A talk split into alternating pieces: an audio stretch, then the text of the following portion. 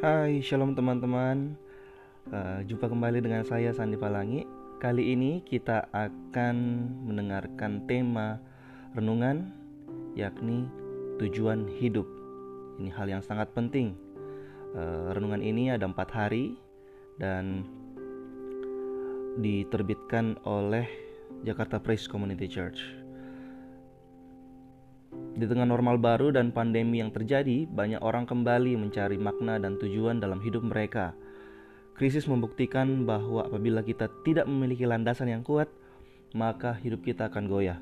Nah, melalui renungan ini, kita akan kembali mengingat tujuan Tuhan atas kita, melihat ke dalam diri, menikmati perjalanannya, dan bagaimana berada dalam sebuah komunitas dapat membuat kita menjadi lebih kuat.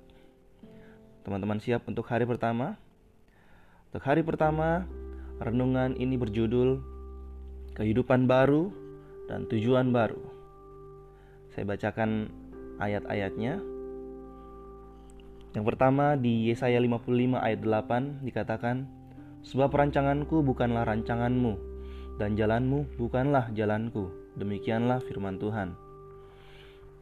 Kolose 3 ayat 23, Apa pun juga yang kamu perbuat, Perbuatlah dengan segenap hatimu, seperti untuk Tuhan dan bukan untuk manusia. Efesus 2 ayat 10 Karena kita ini buatan Allah, diciptakan dalam Kristus Yesus untuk melakukan pekerjaan baik yang dipersiapkan Allah sebelumnya. Ia mau supaya kita hidup di dalamnya.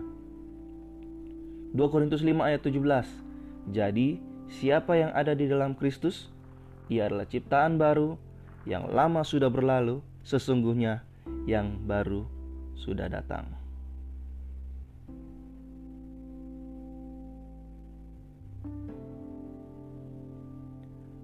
Oke, teman-teman.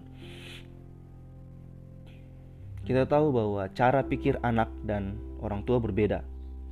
Cara pikir seorang pelukis dan seorang akuntan pasti berbeda. Setiap orang punya cara pikir yang berbeda-beda. Bahkan suami dan istri sekalipun yang telah menjadi satu harus banyak berkomunikasi untuk bisa saling mengerti karena memang pikirannya berbeda. Lalu, bagaimana agar cara berpikir kita selaras dengan cara pikir Tuhan?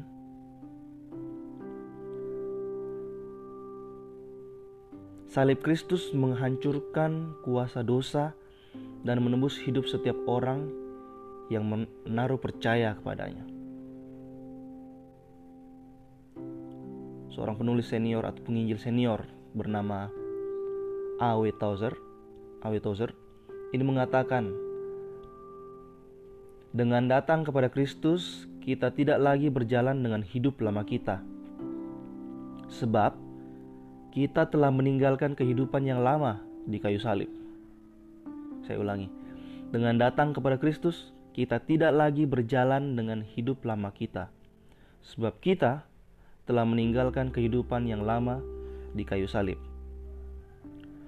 Karena pengorbanan, karena pengorbanan Kristus, kita telah menerima hidup yang baru.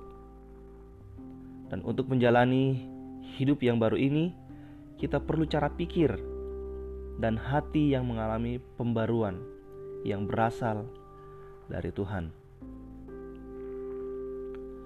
Perubahan yang akan kita alami adalah hidup kita tidak lagi sia-sia, tanpa tujuan, dan tidak lagi dalam kekelaman, tetapi kita punya tujuan. Kita bernilai dan kita diterangi oleh Kristus. Bahkan pandemi sekalipun tidak bisa mengambil tujuan kita, nilai kita, dan terang Kristus dari diri kita ketika kita menempatkan Dia di tahta tertinggi di hidup kita. Mungkin ada yang berpikir, "Ah, yang saya lakukan ini tidak ada apa-apanya."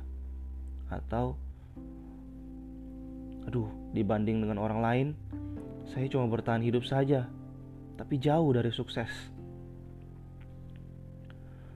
Kalau teman-teman berpikir seperti itu, saatnya mengingatkan diri Saatnya kita mengingatkan diri kita kembali dan berpikir sebagaimana Tuhan berpikir.